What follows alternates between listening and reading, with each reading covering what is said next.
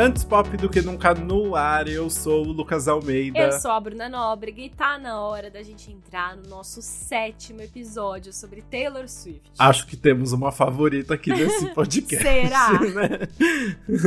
A Taylor lançou o 1989 Taylor's Version e a gente vai comentar tudo sobre a importância do álbum original, o novo lançamento, mudanças. Ai, é tanta coisa para falar, já pega a pipoca. o episódio vai ser longo, viu? Então bora começar logo. bora.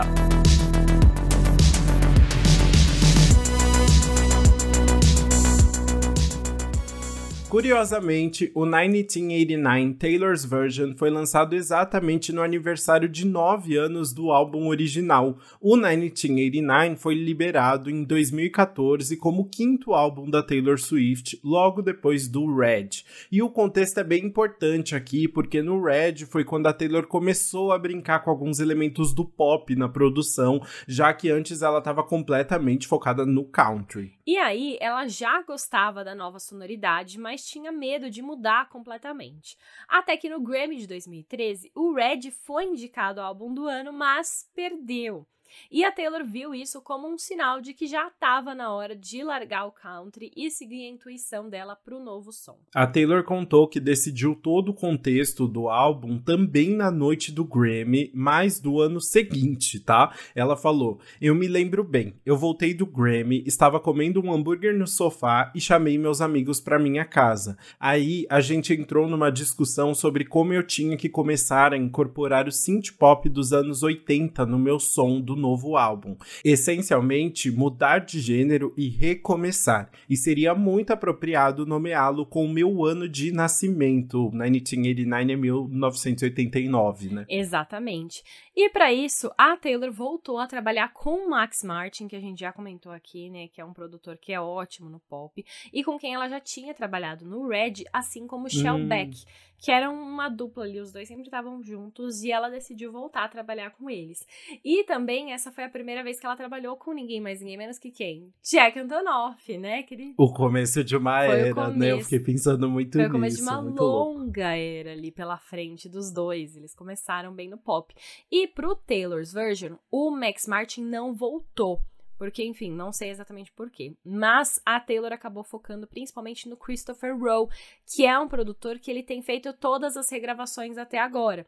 Então, enfim, vale mencionar aí porque ele ficou sempre como um fixo nas regravações. Legal. Tematicamente, a intenção da Taylor com o novo álbum era tentar fugir do estereótipo criado no começo da sua carreira e consolidado com Speak Now ali, com o Red, de que ela só escrevia sobre relacionamentos e términos. Então, para a nova era, ela decidiu que ia focar muito mais nas amizades e outros assuntos da juventude e liberdade que ela foi adquirindo ali na época que ela se mudou para Nova York. No prólogo do Taylor's Version, a Taylor relembrou as motivações e escreveu o seguinte: Os riscos que eu tomei quando brinquei com sonoridades pop e maior sensibilidade no Red, eu queria ir além. O senso de liberdade que eu senti quando viajava para grandes cidades, eu queria morar em uma delas. As vozes que começaram a me envergonhar de formas novas por namorar como uma jovem mulher, eu queria silenciá-las. Basicamente foi isso que ela seguiu, né? E eu acho legal a gente fazer a fofoca aqui de que nesse prólogo ela finalmente comentou sobre a questão de que começaram a surgir vários rumores de que ela tava namorando mulheres, né? Tipo a Carly Claus na época e tal. Foi a primeira vez que ela falou sobre isso, né? É, foi, foi a primeira vez que ela falou mais diretamente, porque ela achava assim, uhum. assim, ah, as pessoas sexualizavam e falavam e faziam um slut shaming com ela porque ela namorava muitos caras. Aí ela falou: ok, então eu vou parar de namorar e vou focar só nas minhas amizades. Vou sair com as minhas amigas o tempo inteiro, vou juntar um grupo de meninas que eu quero. E aí ela falou: ó, agora as pessoas vão ter que parar de me sexualizar, né? E aí ela percebeu que não. As pessoas começaram a achar outros motivos para isso e começaram a falar sobre a sexualidade dela. Exato. E aí as pessoas viram isso como uma resposta, tipo, a todas as teorias ali. Mas enfim, né? Foi interessante porque eu achei muito legal que ela falou as coisas que falavam de mim na época, e a gente tá falando de de uma época extremamente recente, né, nove anos atrás, é, seriam, tipo, imperdoáveis hoje, assim, né? Ninguém jamais falaria assim, e eram coisas que saíam na mídia e tal. Então foi bem interessante essa tentativa de mudança de comportamento dela, e depois ela tacou foda-se, né? Mas assim, é óbvio que a gente vai falar de fofoca por aqui, né? Exato. e vale falar que o 1989 é um álbum muito associado ao Harry Styles, né? A gente vai comentar mais durante o Faixa Faixa, mas esse foi um relacionamento que, aconte que aconteceu entre 2012 e 2013, com idas e vindas, e foi um relacionamento super rápido também para variar, mas que marcou muito a carreira dos dois, né? Assim, rendeu milhões e milhões em música, né? Exato, né? foi uma coisa realmente muito intensa ali. E juntando tudo isso que a gente falou, a soma foi um sucesso. O 1989 ficou 11 semanas no topo da parada Billboard 200 e recebeu um certificado de 9 vezes platina, né? Vendeu bastante, basicamente. Nossa. Foi o único álbum de 2014 a vender mais de um milhão de copas, cópias só na semana de lançamento, mas ao todo vendeu 10 milhões de cópias. No ano seguinte, ele levou o prêmio de álbum do ano do Grammy, o que para Taylor foi aquele sentimento de ok, fiz a coisa certa depois dela ter perdido, né, com o Red. E uhum. esse. Foi a primeira vez que ela ganhou o álbum do ano? Então? Não, essa foi a segunda vez, porque ela já tinha ganhado ah. com Fearless. E aí, isso ah, fez tá. com que a Taylor se tornasse a artista mais nova a ganhar a categoria duas vezes. Então, que assim, legal. ela estava no topo, né? Foi a era que realmente ela ficou no topo do pedestal por muito tempo, pela primeira, tipo, pela primeira vez até ali. Aí depois, hoje em dia, né, já não tem mais comparação. Então, bora já aproveitar aqui e entrar pro nosso faixa faixa que tem muita coisa para falar.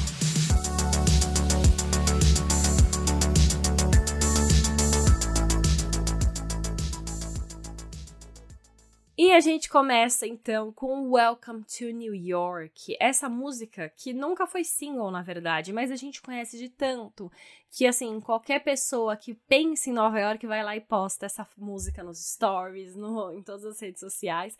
E essa música, inclusive, foi usada pelo Departamento de Turismo de Gente, Nova York, em propagandas da cidade, assim. Maravilhoso. E eu lembro que foi bem na época que a Taylor se apresentou no, naquele ano novo de Nova York que tem na Times Square, né? E ela cantou, obviamente, Welcome to New York. Então, assim, foi o combo completo, né?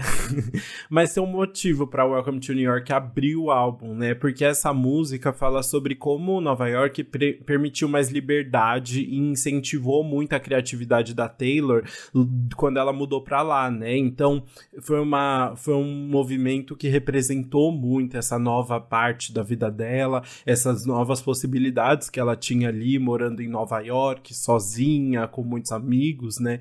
E, e foi muito marcante mesmo, porque assim, Nova York tá presente na, na, nas letras da Taylor até hoje hoje, assim, né? Nunca mais saiu. Então é um lugar que realmente inspira muito ela. O apartamento dela já virou um ponto turístico de Nova York. Basicamente, todo mundo fica lá parado na frente das janelas dela. Né? então é muito legal, né? É, e também é interessante porque a Taylor falou que pensa no 1989 como um álbum que é muito Nova York. Tanto que a gente vai falar mais pra frente na, das músicas From the Vault, né? Que ela coloca as músicas do cofre. Que uma das músicas do cofre ela não colocou no álbum porque para ela não era Nova York o suficiente. Assim, na cabeça dela era uma hum. música muito hum. Califórnia, então não se encaixava. E aí ela falou que a primeira música tinha que ser Welcome to New York pra. Peraí.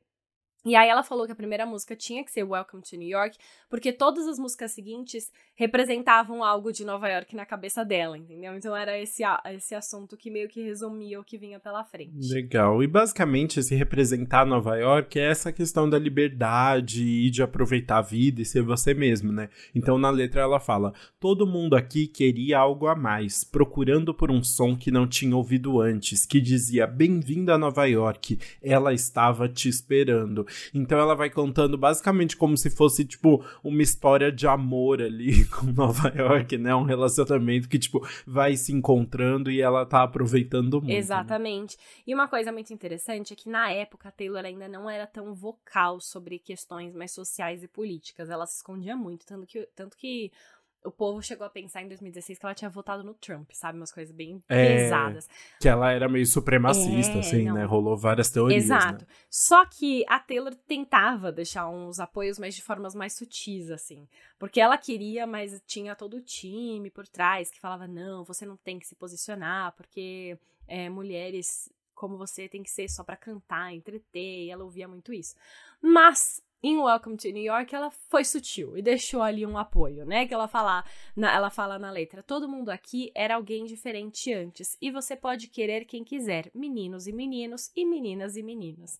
É isso, entendeu? Não é nada a mais mas era um, um, pontinho que ela queria deixar ali. Entendi. Sem ser muito direta. Foi, depois ela ia começar a se posicionar bem mais. Ela teve seu momento, ela teve, né? Só, mas foi assim, quatro anos Quantos depois. anos a Taylor tinha no lançamento aqui de, do 1989? Ela já tinha, foi em 2014, ela tinha 24. Tá, entendi. Tava começando a ganhar mais liberdade mesmo, né? Até porque, né, tipo, ela sempre começou muito cedo, sempre trabalhou com a mesma equipe, né? Os pais muito perto e tal. E aí ela foi, foi tendo mais liberdade aos poucos mesmo, né? Enfim, o Welcome to New York é essa música mais upbeat aí, né? Tem essa batida mais forte, muito dançante. Começa o álbum realmente com o astral lá em cima e marcando presença com esse pop que ela quis trazer. Exato. E aí, com grandes liberdades, vem grandes responsabilidades e grandes ironias também, né? Porque eu acho que um, algo muito marcante sobre o 1989 são as várias músicas em que a Taylor vai falar sobre essa fama que ela foi ganhando de ficar namorando muita gente, de ter um cada álbum ser para uma pessoa diferente e tal, e como ela isso era tudo tratado na mídia. E aqui ela se divertiu muito com isso tudo e fez músicas icônicas como Blank Space, não é mesmo? É ela mesmo. É basicamente aqui a Taylor contou que ficou muito fascinada, uma época, é, incomodava muito ela, né, obviamente. O modo com uhum. que essa, esses namoros eram retratados pela mídia. Mas chegou num Ela falou, inclusive, no prólogo que, tipo, ela tava chegando num ponto em que ela realmente não tava dando mais conta, tava magoando muito é, ela. Exato. Só que também ela pensou num detalhe ali que é, putz, que pessoa interessante que a mídia criou, né? Essa mulher que namora vários caras uhum. seguidos e que manipula todos eles e consegue manipular todos e que é uma doida que, tipo, é, é, se vinga depois de todos porque eles partiram o coração delas e aí ela escreve música.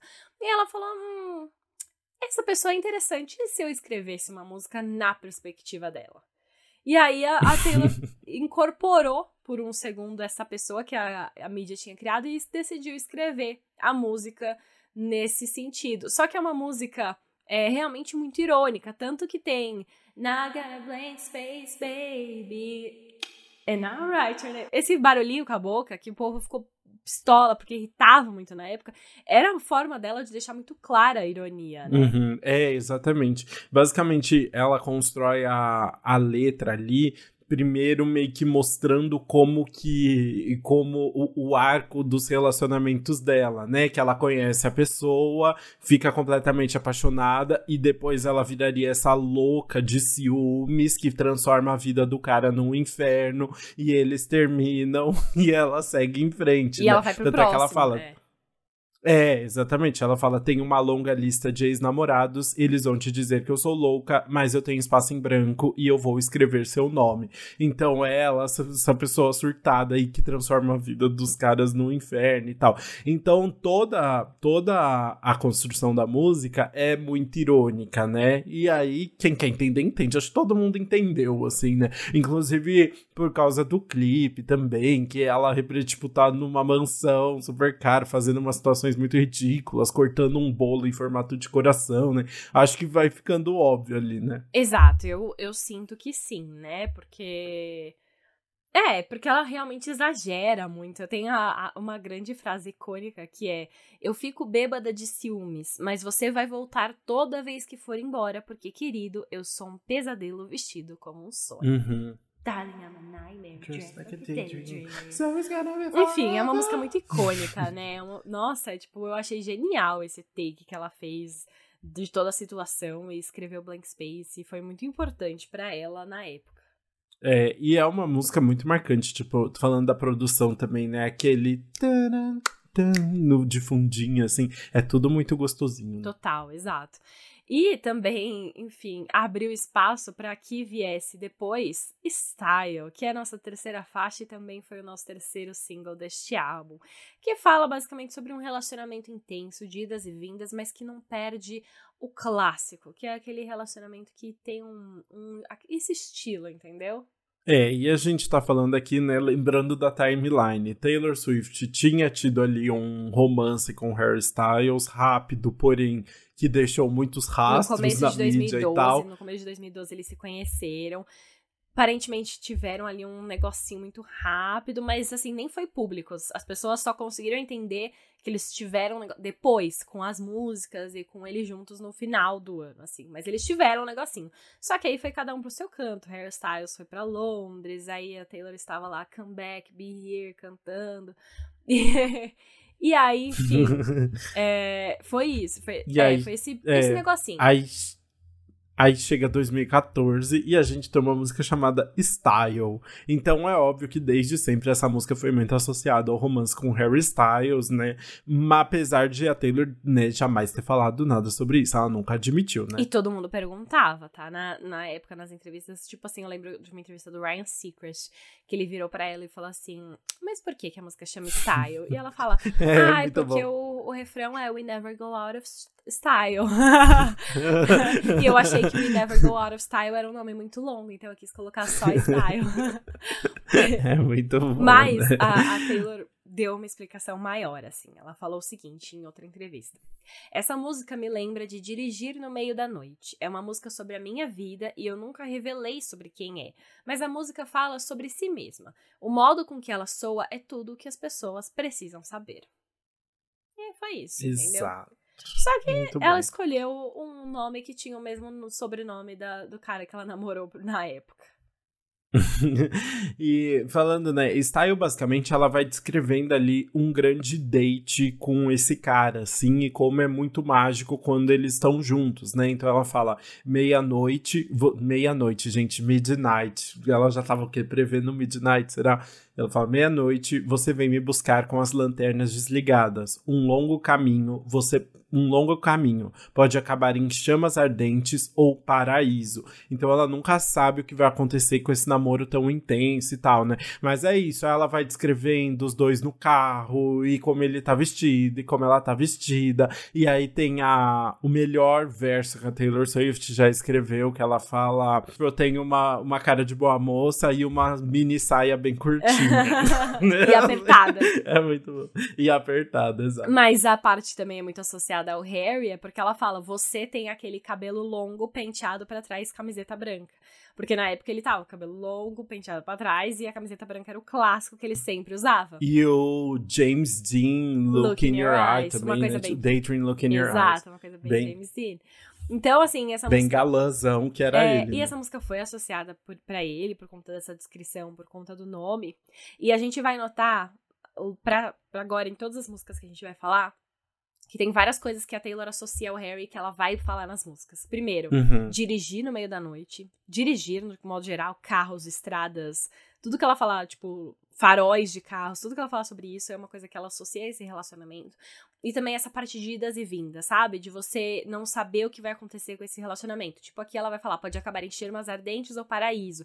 Ela sempre estava em dúvida de qual era o futuro desse relacionamento. É uma coisa que é característica que a gente vai ver nas músicas e dá para associar com ele, porque todas as músicas sobre ele que a gente já sabe falam sobre isso, sabe? Não tem uma história de que eles tiveram um acidente Sim, de carro? A gente falar na próxima música. Ah, Antes da gente tá. ir pra próxima. Então é por isso, mas é, a direção tem um motivo ali, não é tem. à toa que o hairstyle está dirigindo esse é carro tanto muitas, tempo, tipo, tantas músicas. Não, é né? porque tem um acidente que a gente vai falar na próxima música, mas também tinha um fato de que é, os dois, enfim, saíam escondidos, assim. Então eles tinham que sair dirigindo no meio da noite para ninguém ver. Porque tinha essa questão de tentar ser muito privado com o relacionamento, porque eles eram gr muito grandes na época. E aí parece que depois de um tempo o Harry Styles comprou uma casa muito perto da casa dela, em Los Angeles. E aí ele falava que vira e mexe passava em frente à casa dela com carro e tal, e ficava pensando sobre. Então tem essas questões. Mas antes da gente. É, eu é, acho. Fala. Eu, eu acho super legal porque eu tenho a impressão que o 1989 ele tem essas duas energias, assim. Quando a Taylor Swift tá no apartamento dela em Nova York, se preparando para sair com as amigas e se sentindo muito livre adulta pela primeira vez e tal.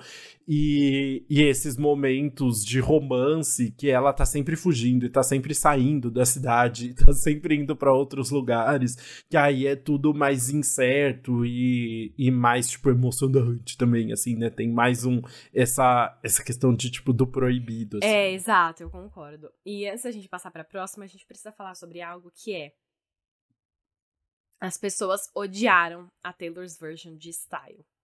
Tá todo mundo. O Christopher Rowe, o produtor que eu falei, ele fe... bloqueou a conta dele nas redes sociais porque as pessoas estavam xingando, coitado. Sério? Assim, não precisa de tudo isso, galera. Gente, mas por quê? As pessoas não gostaram da produção, mas eu tenho uma confissão a fazer. Eu hum. ouço esse álbum desde que ele foi lançado em 2014 e eu não consigo reparar nas grandes mudanças, assim, de música. Eu também não, obrigado, obrigado. Porque as pessoas estão falando, o style tá completamente diferente. diferente. E eu tô onde, pelo amor de Deus, alguém aponta pra mim. Eu também. Então, tipo assim, obviamente a voz dela muda, porque o, a voz dela tá bem mais madura, mais trabalhada, isso é uma coisa que é fato. Ainda acho que a voz dela no 1989 mudou menos do que os outros, porque o 1989 é um dos álbuns mais recentes, tá bem né? Mais a próximo. gente ouviu até agora uhum. só álbuns mais antigos. É, então acho... E ela já era adulta é, ali, né? Exato, então tem uma então, diferença. A voz muda pouco Só ali, que, dos, assim, dos 24 pros 30 Cara, eu não sinto toda essa diferença. Eu não sinto esses detalhes que as pessoas separam, não, porque, nossa, acabou com o style pra mim. Não sei como, não consigo. E, é, eu vi umas coisas, tipo assim, uns gritos que ela dá é diferente. É, eu vi que uns gritos que ela dá é diferente. Talvez tenha alguma coisa. Gente, mas eu também não fiquei ouvindo assim, tipo, deixa eu ouvir o style original e agora style Taylor's Version. Não fiquei comparando nesse, nesse ponto. Ai, mas sinceramente, pra mim tá tudo bem. Sabe? É, eu consigo trocar facilmente, não. sabe? Algumas coisas muito específicas de algumas músicas, eu falo, tá, isso tem que ter. Por exemplo, Shake It Off, a gente vai comentar sobre um grito que ela dá, que eu falo, cara, se essa nota for hum. diferente, eu vou ficar muito triste. Uhum. Mas tá igual, então tudo bem. Agora, Style, tipo, não senti essa grande diferença. O pessoal falou muito da produção, realmente, porque, ai, tem mais umas batidas extras, a voz dela não tá do jeito que tem que ser e tal. Mas não é algo que me incomoda a esse ponto, não. Também não, não, não, eu não entendi toda essa questão. Tem essa questão que a gente até comentou assim, né? Que refazer músicas de pop tem uma dificuldade maior, porque é isso, são beats, muita coisa eletrônica. Às vezes é meio difícil de encontrar as coisas iguais e tal, né? É diferente, tipo, do country que você, por exemplo, um banjo ali, você consegue recriar muito próximo e tal, né?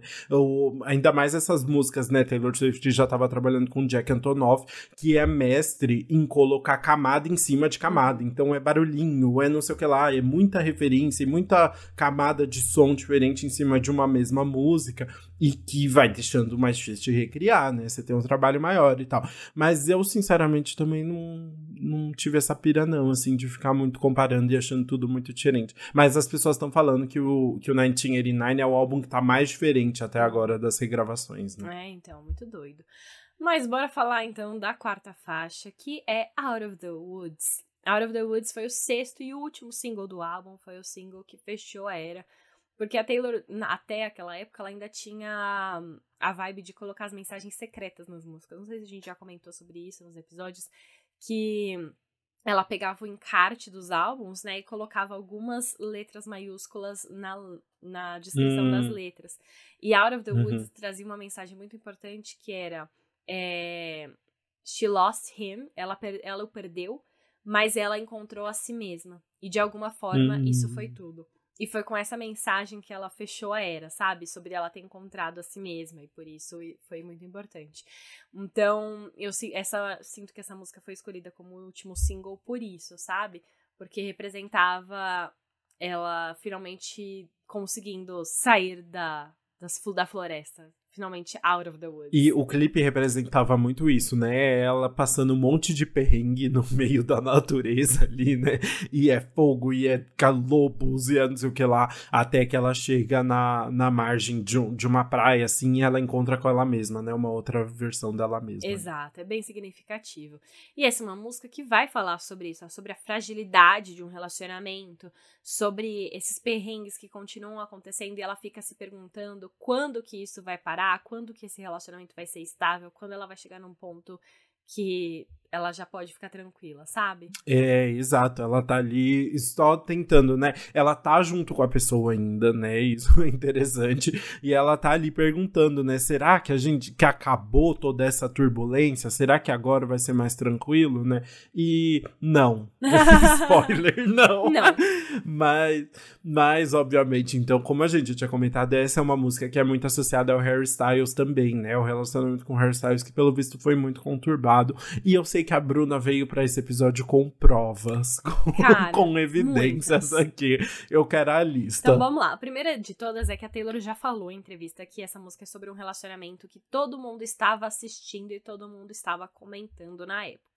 Que é, né, o relacionamento público que ela teve nesse meio tempo entre um álbum e outro foi o Harry Styles, porque eles foram flagrados andando por Nova York em muitos momentos, foram flagrados no ano novo na Times Square dando um beijo quando o relógio bateu meia-noite, todo mundo comentava. E era um, uma época de auge do One Direction, né? Então tinha muita Directioner que era assim: Taylor Swift, você está morta para mim. Agora. Hum, Inclusive, mano, entendi. existe meninas daquela época que são assim até hoje. E eu conheço, Sério? entendeu? Eu já vi. e eu conheço. É, é tipo assim, bom. então era um negócio. Imagina como. Se existe até 2023, imagina como era em 2013, que foi onde. o- na virada do ano que aconteceu, né? De 2012 para 2013. Então ela sofria muito com esses burburinho. E a música também traz isso. Como eu disse agora sobre o ápice do relacionamento deles foi no final de 2012, eles começaram a ser vistos em novembro e janeiro meio que terminaram ali. E aí a, a Taylor começa falando: olhando agora o último dezembro, a gente foi construído para acabar e depois voltar. Então, dezembro ali foi esse, esse momento do ápice do relacionamento que ela menciona aqui. Eles terminaram meio que oficialmente em janeiro de 2013. Então foi realmente assim, esse momento do relacionamento que tava mais em foco. Uhum. Tá. Tá. Vamos seguir agora. Tá. Partiu. Partiu. Aí tem outro momento da letra que ela fala o seguinte: o seu colar no meu pescoço, a noite que a gente não conseguia esquecer, quando decidimos mover os móveis para dançar como se tivéssemos chances. Dois aviões de papel voando. E o seu colar no meu pescoço é o seguinte: o Harry usava muito um colar que tinha um pingente de avião de papel. E aí a Taylor foi vista usando esse colar em novembro. Foi o prim... o- o- novembro ou outubro. Foi o primeiro indício de que eles estavam juntos, sabe? A Taylor Uhum, usando o uhum. colar dele. Não foi nem eles aparecendo juntos. E Sim. os dois aviões de papel voando, uma referência ao colar, porque o colar era de avião de papel, tinha esse símbolo. Então, já deixa bem claro. Tanto que tem até no clipe, é, acho que é de Out of the Woods mesmo, tem o aviãozinho de papel, ela coloca ali muito especificamente, sabe? É uma coisa que marcou. Hum, entendi. Virou o símbolo do casal. Virou. né? E aí, o grande parte do acidente ali foi- é na ponte da música quando a, a Taylor fala. Lembra quando você apertou os freios rápido demais? 20 pontos numa sala de hospital. E os dois foram Uhum. flagrados em dezembro de 2012 numa, numa estação de esqui. É, Hum. Alguns fãs tiraram fotos deles juntos, tiraram fotos com eles lá. E os dois realmente foram. Estavam. enfim, aproveitando a neve, né? Nesse momento. Era tipo bem final de Bem ano final de mesmo, ano, bem né? final de ano, é real. E aí, pô, uns dias depois, o Harry apareceu com um band-aid na cara inteira, assim, colado. E ninguém tinha falado, ninguém sabia o que tinha acontecido. Mas ele tava com um band-aid gigante, assim, de acidente. Um dia depois, tirando foto com Uhum. foi. Pô, gente, que estranho esse curativo, né? Harry Styles com esse negócio na cara. Passa pra 2014, Taylor Swift está divulgando o álbum, mas o álbum ainda não foi lançado. Ela dá uma entrevista pro Rolling Stone e fala: Essa música foi quando eu estava com um ex e a gente sofreu um acidente num carrinho de neve É, e ele realmente teve que ir pro hospital, levou ponto e tudo mais. Ninguém sabia dessa história. Mas aí depois que a Taylor. Gente, contou, é muito bom que é sempre pra Rolling É Stone. sempre Sério, a Rolling Stone. Sempre consegue Nossa, essas não sei coisas. como, é sério. Aí a Taylor contou, o povo associou que os dois foram vistos juntos no negócio do, da neve, que o Harry Styles apareceu com um curativo dias depois e perceberam que era pra ele. Mas imagina, ele levou 20 Ah. pontos na cara. Foi um mega acidente, você tem noção? Nossa, gente, que loucura. Foi um mega acidente. Mano, vi- será que ela não aumentou que letra? não. Não. É por- Mano, vai- procura a foto, depois quem quiser, procura a Tá, foto. É um band-aid gigante na cara dele, sério. tá.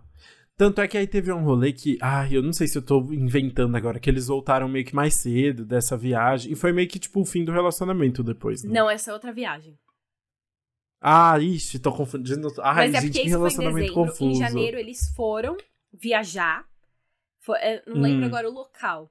E aí brigaram, terminaram e tem a famosa foto, que é muito famosa, da Taylor indo Hum. embora dessa viagem num barquinho, Isso, usando um vestido num azul. barco. Ah, E por isso entendi. que ela usa no clipe de Out of the Woods vestido azul. Porque é o vestido azul que ela foi vista indo embora do relacionamento. Boa. No barquinho, triste. E guardem, as, guardem essas infos porque elas serão mencionadas Serão. novamente neste episódio, Serão, né? exato. Muito bom, entendi, entendi. Ai, gente, que maravilhoso, sério.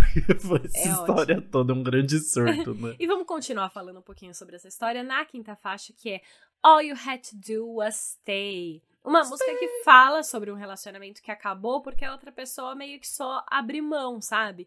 E a Taylor fala Uhum. que não precisava ter acabado, porque era só a pessoa ter ficado. All You Had to Do Was Stay. Exato. É o que ela fala no refrão, né? Tudo que você tinha, que- tudo que você precisava fazer era ficar. Me tinha na palma das mãos. Agora você diz que quer de volta, mas é tarde demais. It's too late to apologize pra Taylor Swift, né? Exa é, exatamente. E é, e é mais uma música associada ao Harry Styles, né? Porque é esse relacionamento que a Taylor traz muitas metáforas de carro e dirigir, como em Style e Out of the Woods, que a gente falou, né? Out of the Woods ela fala sobre o acidente, Style fala sobre ele buscar lá, né? E eles irem dirigir. E aqui ela fala: quanto mais eu penso agora, menos eu sei. Tudo que eu sei é que você nos levou para fora da estrada. Então traz essa ideia de acidente, dele ter acabado com o relacionamento usando a metáfora da, da, da direção. Muito bom, gente. É bem interessante, assim, né? É uma música mais simples, assim, né? Do, do álbum, tipo. Mas é isso, é ela falando que tudo que ele tinha que fazer era ficar. Não sei, eu acho meio simplista, né? Mas tudo bem. Eu acho que é uma situação de, tipo, meio negação, assim, né? Tipo, poxa, custava, Custava. você ter ficado aqui do É. meu lado. A Taylor gosta que as pessoas fazem, façam esforço por ela. Tanto que You're Losing É. Me, né, que é a música recente que ela lançou sobre o fim com Joe Alwyn, é isso. Tipo, ela fala que o problema, ela, ela- ele perdeu ela porque ele não se esforçou Uhum. o suficiente. Tudo que ela quer é que a Uhum. pessoa batalhe por ela ali, entendeu? Por isso que ela está com o Travis Entendi. Kelsey hoje em dia. Porque o cara batalhou, mano. Fez o Friendship Bracelet, foi lá no podcast do com o irmão e falou: e aí, eu, eu tentei entregar, mas ela não quis. Aí ele fez o mastermind dele e conseguiu, entendeu? O Mastermind. Muito bom. Já, já citou quatro álbuns aí da Taylor Swift. Chegou uma fala só. É a quinta faixa, que é sempre super emocionante e tal, né? E essa é a quinta faixa do álbum, né? É uma música menos assim, né? Não tem nenhuma Mas eu- grande revelação pra ser uma quinta a verdade faixa, é a né? minha teoria, tá? As pessoas, como esse tipo, tinha essa coisa da faixa 5, faixa 5, mas não era tão evidente. As pessoas só falavam da faixa 5 por causa de All Too Well, que era a faixa 5 do Red. Mas, no Reputation, a Taylor colocou Delicate como a faixa 5. E Delicate é uma música que é um pouco mais sensível se você pensa no resto do álbum. Aí essa teoria voltou e a Taylor decidiu que ela tinha pensado nisso desde o começo. Não pensou. Entendi. Não pensou. Eu tenho certeza que ela não pensou, porque All You Had to Do Was Stay não é a mais sensível do, do álbum, entendeu? Não. Então, ela, aí ela não. inventou, e aí quando ela foi lançar o Lover, ela falou sobre essa teoria, e por isso que ela colocou The Archer como a quinta faixa, não sei o quê. Mas ela inventou. A- tenho certeza que até o Lover ela nunca tinha pensado sobre isso. Foi um acaso do destino. Com isso dito, vamos então sair da, de parar de falar de hairstyles, de relacionamento e ir pra sexta faixa que é Shake It Off. Foi o primeiro single do álbum lançado em agosto de 2014 e que já, tipo, fez o maior sucesso, porque é um pop bem chicletinho, bem gostosinho, em que a Taylor vai cantar ali sobre ignorar os haters e só dançar e rebolar, mesmo sendo que ela não dança tão bem assim. É, mas ela não ela vai não... ligar pra isso, entendeu? Pode falar que ela Exato. não dança bem, que ela vai aceitar. E essa música fez sucesso porque, enfim, introduziu ela, já deixou bem claro pro resto do mundo, ó, agora vai vir o pop, e, e as pessoas gostaram do pop, né? Ficou quatro semanas em número um no Billboard, na Billboard Hot 100, assim. Foi um... Que legal, é, que loucura, né? Um, mano, começou a era, assim, bem com o pé direito. Porque era uma coisa bem fácil, né? Era muito fácil as pessoas só ficarem shake it off, shake it off, shake it off. E, a, e aí foi isso, ela só... Ela ficava falando sobre o, os xingamentos que as pessoas direcionavam para ela, mas sobre como ela não ia ligar para isso. Uhum. É, exato. Na letra fala, né? Eu vou para muitos encontros, mas não consigo fazer, mas não consigo fazê-los ficar. Pelo menos é isso que as pessoas dizem. E aí ela vai tipo falando várias pessoas, que é o que as pessoas falam sobre ela, né? Assim, e, e, no, e o refrão é sempre esse, que ela tá só tipo Jogando é, pra longe. Shaking it off. É, jogando pra longe, é. só ignorando. E ela mesmo. fala, né? Porque o, os haters gonna hate, os odiadores vão odiar, os jogadores vão jogar, mas ela só vai jogar tudo pra longe. Exato. E é, e aí tinha essa a frase que ficou famosa, né? Haters gonna hate, hate, hate, hate, hate. Exato. Né? Os haters e eu gosto, eu gosto muito da ponte dessa música que ela fala. Hey, hey, hey, just think why you've been getting down, not about the liars and the dirty, dirty cheats of the world. You could have been getting down to this sick bitch. e aí ela fala, enfim, é muito gostosinho, acho muito legal. E eu amo que eu falei no mais cedo que ela manteve a nota dessa música que ela fala. Yeah, oh, Hum, obviamente não é assim. Mas fico, uhum. ela manteve essa nota e eu achei muito bom, porque era essencial. Muito bom. Eu acho Shake It Off bem divertidinha. É uma música básica, mas que é gostosinha, é básica, é né? gostosinha, exato. Bora falar então da sétima faixa, que é I Wish You Would. Fala sobre esse relacionamento que acabou, mas que a Taylor queria voltar, né? Que ela é basicamente a Taylor descreveu depois como se fosse um filme do John Hughes, que são esse hum. casal que tá cada um no seu momento, assim, acabou, mas os dois ainda queriam conversar um com o outro e fazer, não, talvez, não fazer o relacionamento dar certo necessariamente, mas mostrar que não, eles não têm rancor um contra o outro, sabe? Eles ainda têm esse, essa vontade de, é, enfim, ainda sentem falta, assim, vai. E aí ela criou todo esse imaginário. É, ela fica nas, nas suposições, né? Ela fala: Eu queria que você voltasse, queria nunca ter desligado o telefone, queria que você soubesse que nunca vou te esquecer enquanto viver. Ou seja, ela queria conseguir expressar tudo isso que ela ainda sente pela pessoa e que eles fossem capazes de contornar tudo isso, né? Exato. E, é, novamente, essa é uma música que traz o imaginário do carro, né? Ela fala: são duas da manhã no seu carro, as janelas abaixadas, você passa pela minha rua, as memórias começam. E aí depois até ela fala: são duas da manhã no meu quarto, é, eu vejo os faróis do carro e penso em você, assim. Meio que os dois estão pensando um no outro, sem saber que o outro também tá pensando neles. Muito bom. Ah, bonitinho. E é né? fofo, porque essa é a fofa. primeira música que ela trabalhou com Jack Antonoff. Ah, o início de tudo, o início de um sonho. Foi o início de, é, o início de um grande e duradouro relacionamento. Nossa, o maior, o relacionamento mais duradouro da Taylor Cara, Swift, a gente pode dizer. Sim, é o, é o boy mais presente na vida dela desde sempre. E é legal porque ele já começa a trabalhar com ela nessa música também, tipo, que é mais, né, tristonha, assim, mais, mais pra baixo mesmo, mais sentimental, né? É, exato, tem uma, é uma parte mais, realmente, assim, é, intenso ali, né? Uma música que traz sentimentos. Eu diria que I Wish Would é mais faixa 5 do que All You Had to Do Was Stay. Total, eu pensei a mesma coisa. Pensei a mesma coisa, também acho. Apesar delas serem meio que parecidas na vibe, assim, né? Tipo, tudo que você precisava uh -huh. ficar e aqui ela fala, eu queria que você ficasse, eu voltasse. Mas a produção, a produção, né, tipo, traz esse, esse olhar mais sentimental e mais pesa pesaroso. Exato, exato. E é, uma produção que também vai ser completamente diferente agora, né? A gente vai sair desse I Wish Wood, do Pesaroso, e vai pra Bad Blood que é a música mais intensa, uma música com vibes Reputation antes do Reputation. Total, né? Essa música foi muito marcante ali. Foi o quarto single do álbum, né? Que saiu junto com um clipe que já trouxe uma vibe completamente diferente das outras, assim. Esqueça, esqueça a Taylor sorridente, esqueça a Taylor livre em Nova York. Aqui a gente vai ver uma Taylor lutadora, né? Porque basicamente ela juntava todo o squad de amigas dela que tava ali no auge, o squad da Taylor Swift, né? Para convocar ela para convocar todas elas para uma batalha ali contra um squad rival. Né? Exato, né? não, assim, foi um é, era todo o rolê desse clipe era Taylor Swift contra a Selena Gomez, né? Sim. A, a Selena era a rival desse clipe.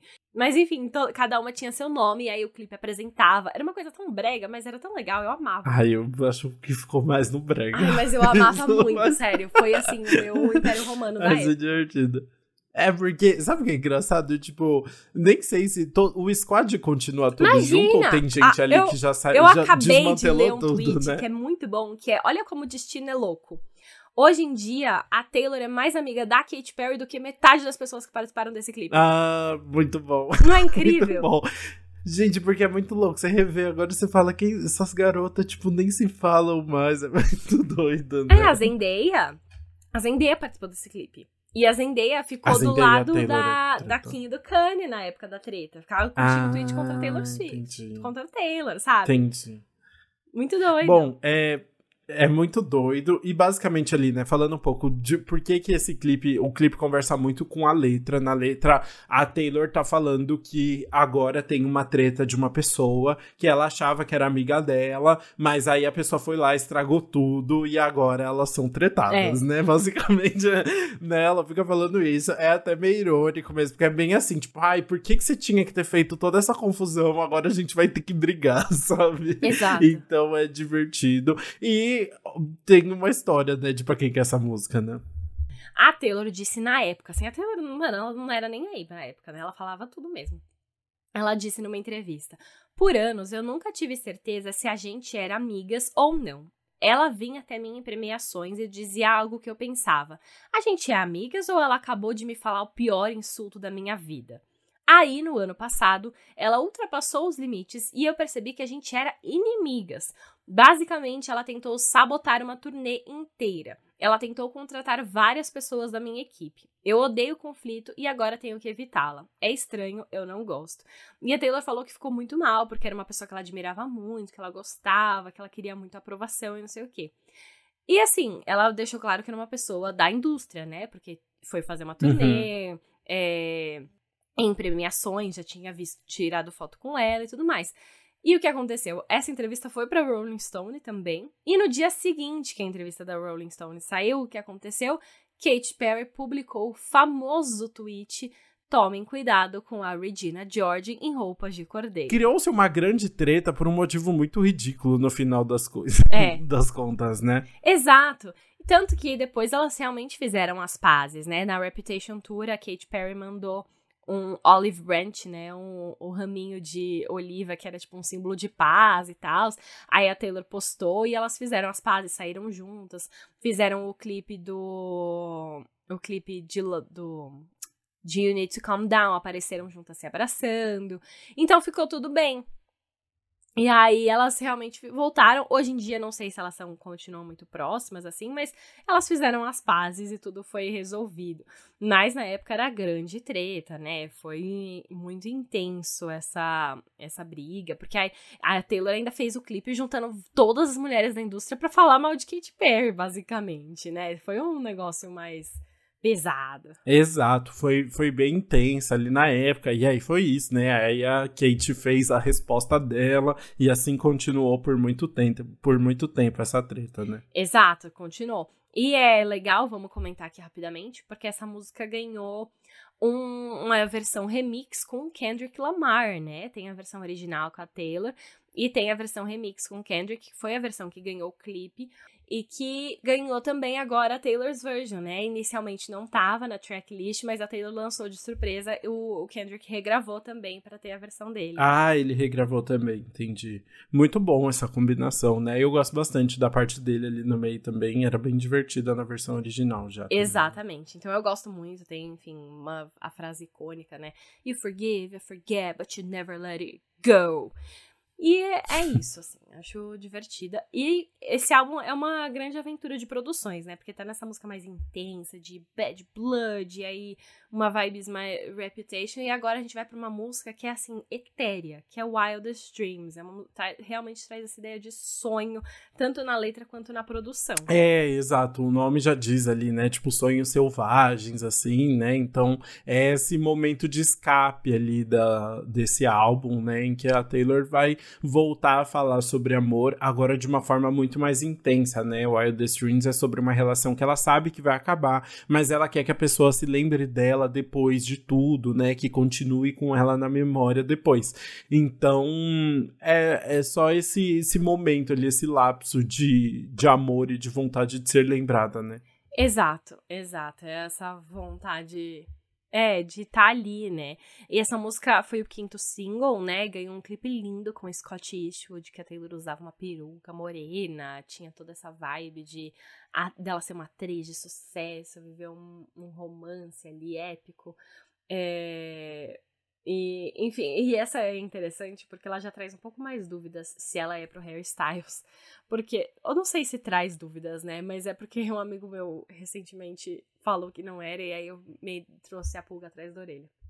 Porque ela fala. Por quê? Ele é tão alto e lindo como o inferno. Ele é tão mal e faz isso tão bem. E o ele é tão alto trouxe essa dúvida, porque na época que eles namoraram, o Harry era mais baixo que ela. E aí, ah. as pessoas. As, tem, teve uns rumores na época que a Taylor tinha ficado com o Alexander Skarsgård. Hum, e ele é. Nossa, seria um casal Ele é tão alto e lindo como o inferno, entendeu? Ele é um gostoso. Uhum. E aí seria é um, uma coisa realmente é um mais gostoso. por baixo dos panos, foi algo mais escondido, né? Porque. E, e a Taylor traz essa ideia de escondido nessa música, porque ela fala: Eu disse, ninguém precisa saber o que nós fazemos. As mãos deles estão no meu cabelo, as roupas deles estão no meu quarto. Então eles estavam se pegando, mas ninguém uhum. tava sabendo, entendeu? Diferente do que aconteceu com o Harry.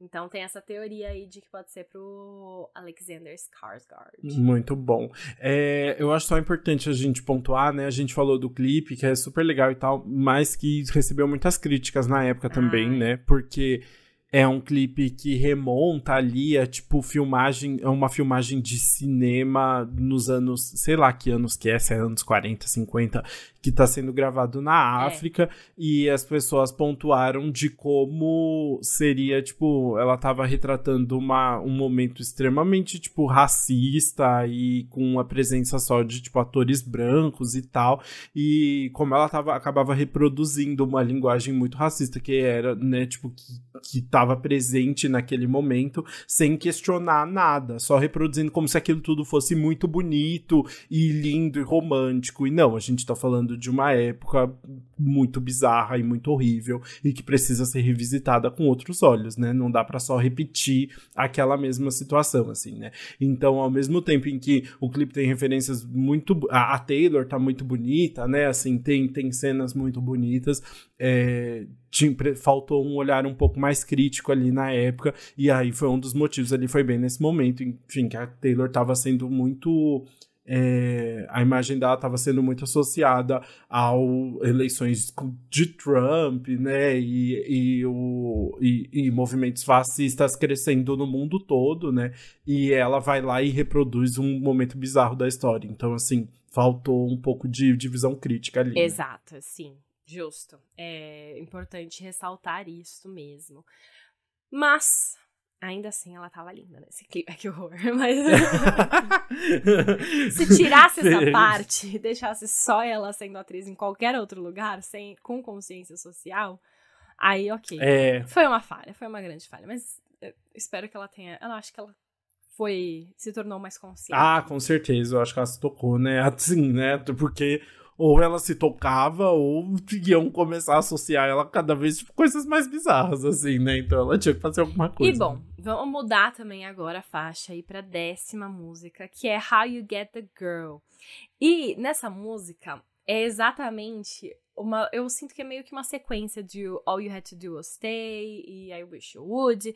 Porque nessa música Taylor fala exatamente o que um cara deve fazer para recuperar o amor de uma garota com quem ele errou. E eu acho que é muito incrível, porque essa música descreve exatamente o que a Taylor escreveu anos depois pro James fazer com a Beth no folklore. Porque é exatamente hum. o James hum. aparecendo na porta dela, pedindo desculpas, falando que eles iam ficar juntos, não sei o que lá. E aqui ela vai dar o passo a passo nisso. E a Taylor fala que ela adora escrever sobre como os caras o que os caras devem fazer, né, para eles se recuperarem e tal. E eu acho que aqui foi muito o começo de tudo. É o que ela, ela quer essa pessoa que se esforça por ela, sabe? Mesmo que tenha errado. Uhum.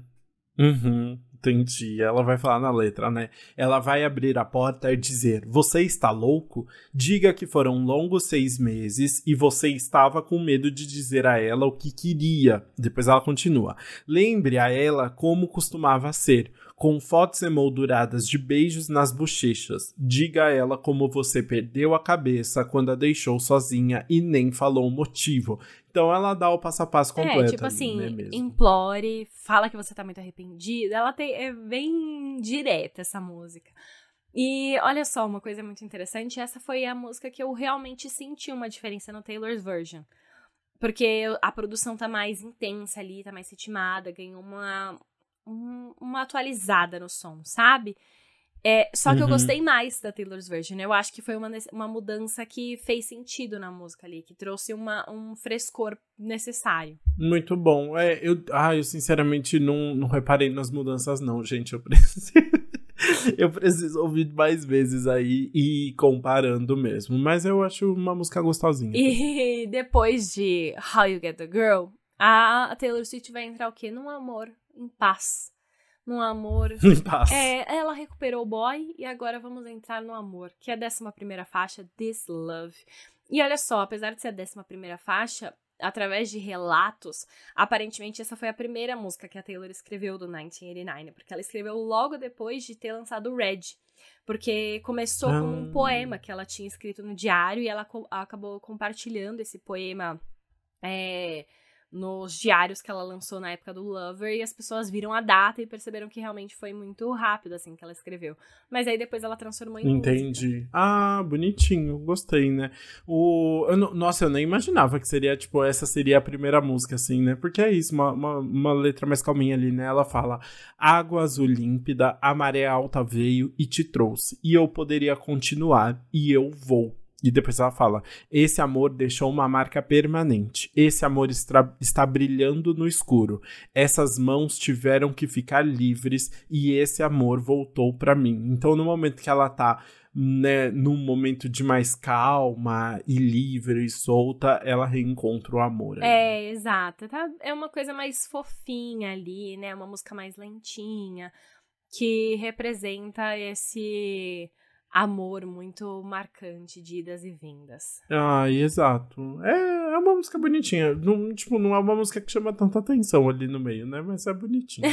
e não tem, não tem fofoca de ser pra ninguém. É, não né? tem nenhuma grande fofoca, não. Nem sei, na verdade, para ser bem honesto. Porque como ela escreveu logo depois do Red, talvez nem tenha. Tipo, pode ser pro Harry, pode ser para alguém mais antigo, pode ser um poema que ela se inspirou uhum. em outra pessoa, porque isso acontece, assim. Sim. Então essa é mais leve, não tem nenhum indício, assim. É, mas aqui não é nada leve, é a música seguinte, que é I Know Places. É, e é uma música é, fala. Que, que volta pra turbulência, né? A água límpida ali do This Love já foi embora, né? Exato, e é, é muito interessante, porque é uma das músicas com a produção mais experimental do álbum, eu sinto. Porque tem uma coisa mais intensa que ela brinca com. Ah, ah, ah, ai, uhum. Ai, eu adoro esse. É. ah. Eu acho uma delícia. E aí ela faz uns agudos, ela, enfim, brinca bastante com essa toda composição aí da música. para falar basicamente sobre encontrar esses lugares para se esconder em meio ao caos da vida pública, com paparazzi, fofoca, né, para onde ela vai, ela quer encontrar esses lugares de esconderijos mesmo. É, eu entendo o que você tá falando, assim, porque realmente ela brinca a, no refrão, né? Ela, ela brinca mais com a própria voz também, né? Umas horas super agudas, assim. Aquele. Eu tenho aquela. No pré-refrão tem aquela frase que eu acho lindo, que ela fala, tipo, é, They are the hunters, we are the foxes and we run. Tipo, eles são os caçadores e nós somos as raposas e nós corremos, né? Então, ela ela consegue criar uma, uma letra muito legal para falar sobre essa questão da vida pública e de tentar ficar fugindo de paparazzi mesmo e como ela se vê nesses lugares, mas não num lugar de vítima, ela tá falando num lugar de tipo, eu já tô acostumada com isso tudo e eu sei para onde ir. Né? Exato, né? ela já tem essa. É só porque ela já tem muita experiência no assunto, né? Exatamente, ela já tá bem acostumada, né? Na letra ela fala: Eu consigo ouvi-lo sussurrando enquanto a gente passa, e é um sinal ruim. Algo acontece quando todo mundo descobre. O amor é uma chama frágil que pode se apagar. Então ela falando sobre essa questão de tipo, quando os relacionamentos se tornam público, tudo pode ficar mais difícil porque aquilo é algo muito frágil. E, obviamente, ela não aprendeu essa lição até agora, porque é isso, né? Cada relacionamento é mais um monte de foto e um monte de confusão aí, mas é maravilhoso, né? Não, mas vai, ela escondeu muito. O Joe, ela aprendeu. Ela é, ela, ela soube bem. Mas lembrando que o 1989 foi uma época que, assim, a Taylor continuava, era isso, paparazzi pra toda parte. Eu acho que o momento que ela mais estava sendo, assim, é, assediada pela mídia, no sentido de não deixarem ela em paz nenhum dia, até por conta disso, né? Era Harry Styles, aí era polêmica com Kate Perry, cada, cada dia era uma coisa nova, e ela começou a se proteger muito aí, né? Foi quando começou a sair as histórias de tipo, ela chegava no restaurante e todo mundo não podia usar o celular, assim, né? Começou esse monte de história de tipo, ela tava saindo bastante, mas ela tava sendo ma muito mais protegida, né? Não tava mais naquele. Ela tava em outra categoria já, de tipo A-list, né? É, A-list, já tinha entrado na A-list. E bom, essa música aqui é, é mais uma que é associada ao Harry, principalmente porque ela fala em olhos verdes, hum. que o Harry tem olhos verdes, e também porque traz uma ideia parecida com Out of the Woods, que é tipo, ele está, ela não saber para onde esse relacionamento tá indo, sabe? Da, de ser um pouco confusa, dela querer sair, né, desse caos e ir para um lugar mais calmo. E aí ela fala na letra: eles tentam atirar, mas nós somos a prova de balas. E você sabe que por mim é sempre você no final da noite, seus olhos são verdes. Então ela traz essa ideia dos olhos verdes aí, que são bem marcantes. É, mas eu acho que no final das contas, assim, apesar de né, ter essa referência ali, provavelmente ao que ela viveu com Harry, é uma música que fala muito mais dela do que sobre o relacionamento e tal, né? É como ela tava se sentindo nesse momento de, de exposição, né? Acho que a gente volta a falar muito mais dessa, desse relacionamento na 13 terceira faixa, 13, um número marcante aí de Taylor Swift, em Clean, né? Exato. Essa é uma música que a Taylor contou o seguinte para Elle Magazine. Ela falou: "Eu escrevi enquanto andava por Londres. Do nada eu percebi que estava na mesma cidade que alguém com quem eu costumava namorar e fazia duas semanas e eu não tinha pensado nele.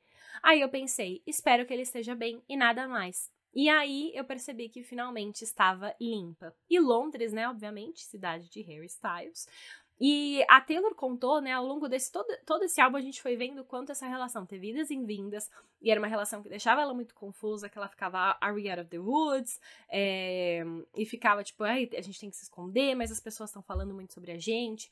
Foi uma relação que marcou muito, querendo ou não, né? Tanto que eles continuaram escrevendo sobre ela anos depois. E aí, Clean foi muito importante porque foi esse momento que ela realmente percebeu que, ok, superei, agora eu consigo seguir em frente, tá hum. tudo bem, eu consigo hum. falar dele e manter a relação. E passou. Então é uma música associada para ele justamente por conta dessa relação deles ter sido tão intensa, entendi, sabe? Entendi, É, faz bastante sentido, né? Na letra ela fala: "A seca foi a pior parte, quando as flores que a gente plantou juntos morreram de sede. Foram meses e meses de idas e vindas. Você ainda está por cima de mim como um vestido manchado de vinho que eu não posso mais usar." Ou seja, ainda tá ali presente, né? Exato. Depois ela fala: A chuva veio quando eu estava me afogando, foi quando eu finalmente consegui respirar. Pela manhã, todo o traço seu tinha ido embora. Acho que eu finalmente estou limpa. Então, realmente, ela, ok, é, me livrei ali, né, de todos esses traços que ainda me prendiam. E agora É, vou seguir em frente. É uma música bem intensa, né? A produção acompanha essa coisa de respirar com notas muito longas, né? Dela e me remete muito à água também, porque ela usa muitas referências de água, né? Cria todo esse imaginário de estar Total. E é isso, né? Porque tem a tipo, estar limpa, né? Clean, tem uma referência ali, é tipo, como se ele fosse uma droga, né? Como se ela não quiser, conseguisse se livrar dele. Mas ela também traz ali a mancha de vinho e tal. Então é conseguir, tipo, tirar todos os vestígios dele, né? Exatamente. Bom, e é interessante a gente sair dessa música clean, porque essa é a última música do álbum é, original. E agora a gente vai entrar nas músicas que fizeram parte da versão deluxe do álbum. E a gente começa com Wonderland, que é uma música que deixa ainda mais intensa sobre o quanto esse relacionamento dela com o Harry foi, assim, deixava os dois mal, sabe? Fazia. Era meio que tóxico uhum. pros dois.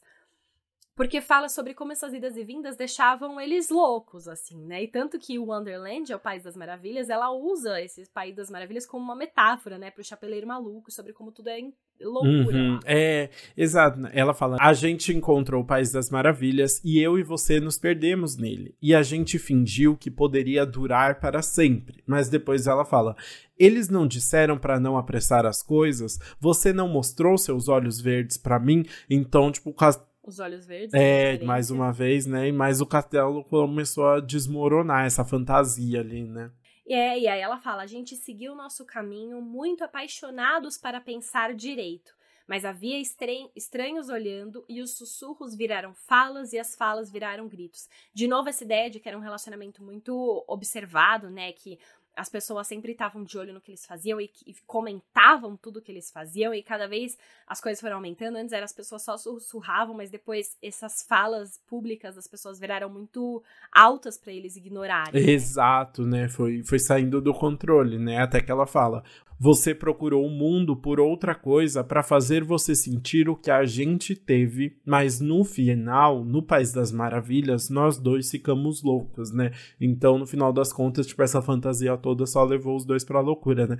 E é muito legal, porque nesse álbum, ela tá falando, né, muitas vezes aqui do relacionamento com Hairstyles, mas ela não tá culpando ele por nada, tirando o fato de que, né, ele não falou que queria ficar como ela esperava, né? É, ela não tá falando de situações que ele foi babaca ali, como aconteceu em álbuns como em músicas como foi pro Jake Gyllenhaal ou pro John Mayer. Foi mais é, é, o externo, né, a loucura, a tentativa de fugir, uhum. paparazzi e, e, as pessoas atrás deles e os sussurros e os rumores, né? Aqui não, aqui foi mais a situação, né? Exato, isso é muito interessante, porque até hoje tem rumores, por exemplo, que a Taylor Swift escreveu The One sobre ele. E The One é uma música assim, você poderia ter sido o cara certo se a gente estivesse na hum, circunstância certa, uh -huh, sabe? Entendi, entendi. Então eu acho que esse é o motivo principal pelo qual os dois ficaram muito apegados a esse relacionamento por muito tempo. Porque eles não, eles não terminaram porque eles tinham deixado de se amar, sabe? Eles terminaram porque não dava mais para viver daquele jeito, mas os dois ainda tinham essa intensidade, tanto que a, Taylor fala, né, você procurou o mundo por outra coisa para fazer você sentir o que uhum. a gente uhum. teve. Então eles terminaram, ele continuou tipo seguindo, ficando com outros caras, outras meninas e ela ou enfim, outros caras, outras uhum. meninas, os dois, pode ser. E a Taylor ficando com outros caras, mas ele não, não tinha esse sentimento intenso que os dois tiveram. É. Então eu acho isso muito legal. Enfim, é interessante, eu, né? Porque é uma outra perspectiva de relacionamento. E eu acho que é um relacionamento que, que não tem como não ter marcado muito a vida dos dois, né? Você não sai desse, dessa loucura toda sem entender, tipo, como você vai se relacionar de outra forma a partir de agora. Que foi a Taylor com o Joe Alwyn, por exemplo, falando, dessa vez então eu não vou mostrar para ninguém onde eu tô. Uhum. Não vai ter colarzinho combinando, não vai ter nada, né? É. Exato. No máximo ela usava o Chain é, wear Chain on my neck. a referência é. mas ela ia usar a letra dele no, no colarzinho, ela usar um jogo. É, exato, mas é, é Mas, é, exato, foi tudo um aprendizado para ela decidir esconder. Por isso que eu fico muito brava, desculpa, vou fazer um, um desabafo, hoje em dia, que as pessoas falam que o relacionamento. Não, porque a, o Joe era um tóxico, abusivo, hum. porque ele não deixava a, ela exibir o relacionamento para as pessoas e não sei o quê.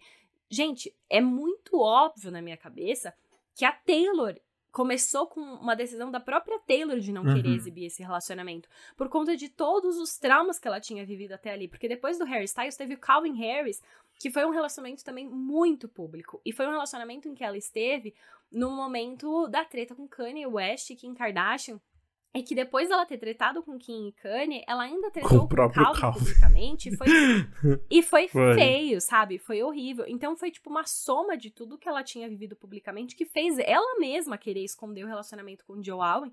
E que foi um grande parte, o motivo pelo qual eu acho que o relacionamento deu certo por, por muito tempo. Porque eles conseguiram ali criar um, um ambiente em que eles é, não se deixavam afetar por essa loucura externa, sabe? Então o povo fala muito sobre o Joe, mas eu tenho certeza que foi uma decisão da Taylor também, pelo menos no É, faz sentido. Ah, mas é isso, a gente nunca sabe de nada, né? É igual a história da, da Luísa Sonza com Chico Moedas, que, tipo, também era. virou tudo muito público, muito rápido. As pessoas começaram a falar que, tipo, ai, coitado do Chico. E aí depois vem a Luísa falando outras coisas. Enfim, essa confusão de sempre, né? Exato, é uma grande confusão. Mas mudando completamente de assunto, a gente vai para nossa 15 quinta faixa, que é You Are in Love que é uma música super romântica, que também tá na versão deluxe do álbum, só que não tem nada a ver com a Taylor. Essa é uma música que a Taylor escreveu com o Jack Antonoff, e na época foi sobre a relação dele com a Lena Dunham. Hum. Eu não sei o nome é, exatamente, porque eles namoravam. Uhum. E aí, é, eles. Enfim, é uma música super romântica sobre os dois. E pensar que o Jack hoje em dia tá casado já com outra Não, mulher, e que né? o Jack, tipo, traiu ela, acho que com a Lorde, não foi essa fofoca? Nossa, ele, rolou essa fofoca. Ele traiu ela com alguém, né? Foi horrível, enfim, né? Mas né? na época era romântica, né? a Taylor canta. Você consegue ouvir no silêncio, você consegue sentir no caminho de casa, você consegue ver com as luzes apagadas, você está apaixonado. Basicamente, ela vai dando vários indícios ali do dia da pessoa que vai, vai dando a entender por que, que ela tá apaixonada, como ela percebe que ela tá apaixonada. Né? É, então, aí ela fala, né? Manhã, casa dele, torrada queimada, domingo. Você mantém a camiseta dele, ele mantém a palavra. E aí traz esses momentos super fofos, e a Taylor canta meio sussurrando, assim, a melodia é bem é, lentinha, romântica. Enfim, é uma graça, mas eu fiquei pensando no Jack produzindo essa música hoje em dia, né? É, ah, mas ele, né, tem, tem as, as músicas... Desassociou. É, eu acho que sim, com certeza, né? Eu acho que fica muito tranquilo. Eu acho que tá tudo bem também ali agora, né? A Lena também tá feliz. É, mas é isso, eu acho muito bonitinho também a parte que ela fala ali, né? Uma noite ele acorda com um olhar estranho, pausa. Então diz: Você é minha melhor amiga. E aí logo em seguida ela fala: Então, tipo, é nesse momento que você sabe que você tá apaixonada. Né? Ah, eu acho muito fofo. É, são esses pequenos indícios. Ali. Esses pequenos momentos. É uma música bem sutil e fofa. Que, enfim, traz um, um romance extra ali. E que é interessante porque é bem diferente da 16 faixa agora do Taylor's Version, que seria a última da versão deluxe, que é New Romantics. Que é uma música totalmente para cima, divertida, e fala sobre o jeito jovem de encarar a vida em todos os sentidos, em romances e amizades e festas e tudo mais. Ai, exatamente, né? Sabe o que é engraçado? New Romantics não foi single, Me né? Meio que foi. Ah, tá. Porque eu tava, gente, por que, que eu sei tanto dessa música?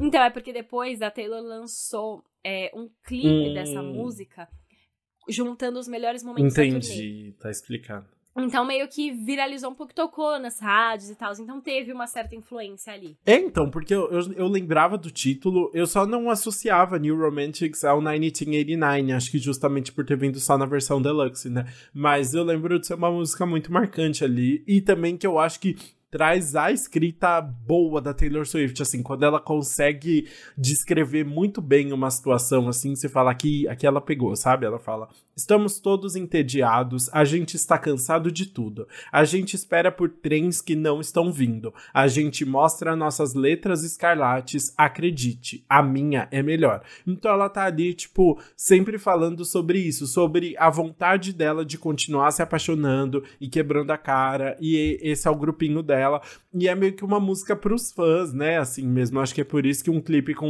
momentos da turnê, assim, né? Falando dessas pessoas que embarcam com ela nessas letras de amor e que estão sofrendo e vão continuar quebrando a cara. E é sobre e isso. E depois ela fala: porque eu poderia construir um castelo com todos os tijolos que jogaram em mim. Então tem essa vibe do shake it off também, de não ligar pros haters e aproveitar, né? E ela fala: todo dia é uma batalha, mas cada noite com a gente é como um sonho. Então ela traz essa ideia de ser jovem, das partes boas e ruins, né? Traz, enfim, é uma, é uma música que representa uma geração. Exato, e eu acho muito legal porque New Romantics é a última música da, da versão deluxe do álbum, né? Acabava ali a era 1989, na época pelo menos. E além de falar disso, sobre amor e tal, tá tão presente nesse álbum, ela tem um verso que eu achei muito marcante ali, que também remonta a situação de estar tá sempre, tipo, sofrendo tudo isso aos olhos do público, né? Que ela fala: os rumores são terríveis e cruéis, mas honey, né, mas amor, a maioria deles é verdade, né? Então ela ainda briga com essa uhum. questão de, tipo, tá saindo um monte de rumor horrível sobre mim, mas a maioria deles é verdade. Eu achei divertidíssimo. Pior que é verdade. uhum, exato, também. E bom, assim a gente começa a entrar nas músicas From the Vault, nas músicas do cofre, músicas que a Taylor escreveu pro 1989 na época, mas porque por vários outros motivos elas acabaram sendo cortadas do álbum, mas agora ela regravou pra estar tá no Taylor's version. E a gente começa com Slut, que é uma música que a Taylor escolheu para ser o single dessa nova era agora e que vai entrar numa temática muito parecida com Blank Space, né, que é a Taylor respondendo a esses esse, esses comentários da mídia, né, que chamavam ela de vadia por ficar com vários caras, que era o, uma quantidade normal para qualquer menina daquela idade na época. E eu adoro que é slut ponto de exclamação, assim, né, alguém gritando e na cara aspas. dela, né, e é entre aspas, verdade, né, que é tipo, slut seria tipo vagabunda, né? Assim, uma, uma tradução, ou vadia, né? Alguma coisa assim, alguém gritando pra ela, né? Mas é isso. Uh, eu acho também que tem uma semelhança com Blank Space. A única coisa é que é uma música bem mais lentinha, assim, né? Bem mais, mais tranquila. Ela canta de uma forma mais tranquila, assim, né? Não tem todas aquelas elementos pop que tem em Blank Space, né? Exato, é, tem, tem menos, é mais leve. E uma coisa muito interessante é que a Taylor contou, nos áudios que ela liberou em parceria com o Tumblr, por que, que essa música não entrou no álbum. E ela falou que, para ela, essa música tinha uma temática muito parecida com Blank Space, então ela tinha que escolher entre um hum. e outro. Só que ela achava Blank Space muito mais Nova ah, York, foi enquanto essa. Slut era muito mais Califórnia. Entendi. Tipo, porque é realmente mais lentinha, né? Tem uma vibe mais etérea. Uhum. Então ela achou que essa acabava não combinando muito com o resto do álbum e por isso ela cortou. Muito bom, amei. Ah, é, mas é uma música bonitinha, né? Ela fala: Mas se eu estiver toda arrumada, eles podem estar nos, nos olhando e se eles me chamarem de vadia, você sabe que pode valer a pena dessa vez. Então ela tá ali, tipo, não deixando de fazer as coisas por causa disso, né? Sabe uma coisa que eu fiquei curioso? Será, é, Slut foi uma música. Ah, então ela escreveu na época também, né? Porque tem umas coisas Sim. ali que eu falei, nossa, tem cara de que ela escreveu essa música agora, sabe? Ah, mas ela pega as músicas da época e dá uma e repaginada, dá uma adaptada, né? Acho, tipo, né? às vezes. Tipo assim, a produção é completamente nova, porque às vezes nem ganhou reprodução na época, e eu acho que ela adapta uma coisa Entendi, outra, não tem como, né? Porque é isso, tipo, às vezes era só também um rascunho que ela tinha ali, e aí agora ela fez, tipo, criou uma música mesmo, né? Completa, sei lá. E enfim, aí ela vai falar: todo mundo o quer, esse foi o meu crime. Tipo, ela é chamada de slut por algo que todo mundo gostaria de ter, sabe? Todo mundo queria ficar com esse cara, mas ela fica e aí ela é o problema. E aí ela fala lugar errado na hora certa. Enfim, traz muitos assuntos aí dessa, desse aspecto. Provavelmente por mais um do Harry, né? Mas não, não, temos nenhuma confirmação direta nessa faixa. É, mas é isso. Eu gosto dela vir de, de, dessa sequência assim de músicas porque é isso, é ela sendo muito sincera e ela falando tipo que vai pagar o preço por ser quem ela é, assim, mas ela não vai deixar de, de fazer as coisas que ela quer, né? Exatamente. Vamos passar agora para a 18 faixa, que é Say Don't Go, que é uma música em que a Taylor pede para a pessoa falar para ela não ir embora. Porque ela sente falta desse relacionamento, tudo que a pessoa precisava falar era tipo, não vá. que é uma ideia muito parecida com All You Had gostei. to Do Was Elas só, é, são sinônimos, né? Em vez de falar fica, você fala não vá. Não vá. Exato, é basicamente isso. Provavelmente foi até por esse motivo que a música acabou não entrando no álbum, porque trazia exatamente a mesma ideia de All You Had to Do Was Stay, apesar da produção dessa ser muito interessante, porque brinca muito com a música. Hum, tem os momentos que são mais sussurrados, como a parte que ela fala Say Don't Go, mas depois acelera no refrão, ela traz uma, uma montanha-russa bem interessante aí de produção. Exato, aqui ela fala, né, por que você teve que virar a faca, ir embora e me deixar sangrando? Por que você sussurrou no escuro apenas para me deixar na noite. Então ela tá ali meio indignada, né? É, e aí ela fala, de novo, traz a ideia do, do carro, porque ela fala: Eu estou na calçada sozinha, eu espero você dirigir por mim, eu estou tentando ver as cartas que você não mostra. Então, novamente, essa indecisão do relacionamento, que a pessoa não sabe o que quer, não fala exatamente o que tem ali, tipo, de o que quer dizer mesmo e tem a direção. Então é uma música meio de hairstyles, né? Porque a gente já falou que é a, mesma vibe de All You Had To Do Was Stay, então nem tem dúvidas. Muito bom. E aí, agora que, né, o cara já foi embora e tal, ela vai falar sobre como eles é, eles estão vivendo essa vida separados na 19 faixa, que é Now That We Don't Talk, que é uma música super legal, né? Basicamente, ela tá contando ali do momento em que esse relacionamento já acabou e ela fica, tipo, ainda sabendo de umas coisas sobre a pessoa e queria muito, tipo, comentar com a pessoa sobre o que tá acontecendo. Mas agora que eles não conversam, a pessoa nunca vai saber o que ela tá achando de nada, assim, né? Ela não vai ter essa chance de conversar. Então é super legal como ela vai criando todo um, um vários exemplos ali do que a pessoa tá vivendo, o que ela tá vivendo, que ela ia comentar, mas aí ela fala, ah, mas o que que eu vou fazer agora que a gente não conversa, né? Exato, é, é muito bom, porque é uma realidade, né? E olha só que interessante, a Taylor disse que essa é uma das músicas favoritas dela do Cofre, mas ela acabou compondo é, pouco tempo antes do álbum ser lançado. E aí ela não teve tempo de acertar a produção na ah, época e aí conseguir encaixar entendi. no álbum. Então ela acabou não conseguindo. Só que aí agora ela conseguiu trabalhar bastante na produção e deixou a música pronta. Mas algo muito interessante é que essa é a música mais curta da carreira dela. Ela tem. Essa música tem menos de 2 minutos e 30, dois, tem 2 minutos e 20 e pouco. E é muito curta, considerando o padrão de Taylor Swift, né? Só que ela falou que pro tempo que ela tinha é uma música que passa o recado. Porque é, é, é, basicamente assim, ó. Agora a gente não se fala, então eu não tenho, eu não sei muito sobre você, eu não sei muito o que tá acontecendo na sua vida, então é curto mesmo, entendeu? É, tanto é que ela termina, né? A última, ela tá meio cantando, a música tá animada, e aí ela fala, Now that we don't talk, a música corta mesmo, assim, né? Então, tipo, é esse término abrupto mesmo que você para de conversar com a Taylor Swift também. Você sente junto com ela essa dor aí da perda, né? Exato, é muito junto, né? Eu acho isso muito interessante. E aí ela fala na letra coisas como: Você deixou seu cabelo crescer, você tem novos ícones. De fora parece que você está provando vidas diferentes. Eu sinto falta do antigo, mas eu acho que eu não posso dizer agora que a gente não se fala. Então traz o cabelo crescer, né? Uma coisa bem. É, eu achei aí, tudo né? bem hairstyle. Tem... Novos ícones seria tipo é, novas tatuagens, e essa talvez, vai... né? Também, e também, tipo, tá seguindo, provando vidas diferentes, você mete muito ao fim do uhum. One Direction, que ele começou a testar coisas solos ali, coisas diferentes, Exato, sabe? exatamente. Então, tipo, me lembrou muito também dessa situação dela tá ali vivendo pós-hairstyle, tipo, vendo todas essas mudanças da vida do Hairstyles e não poder comentar nada com ele. Aham, uhum, exato. É, é, basicamente isso. E aí depois ela fala: Eu ligo pra minha mãe, ela diz que foi melhor assim. Me lembra que quanto mais eu dava, menos você queria. Então é a mãe jogando as verdades na cara. Eu né? amei. É. é. Sendo muito honesta. Muito bom, muito bom. Mas bora então pra próxima faixa, que é assim, né?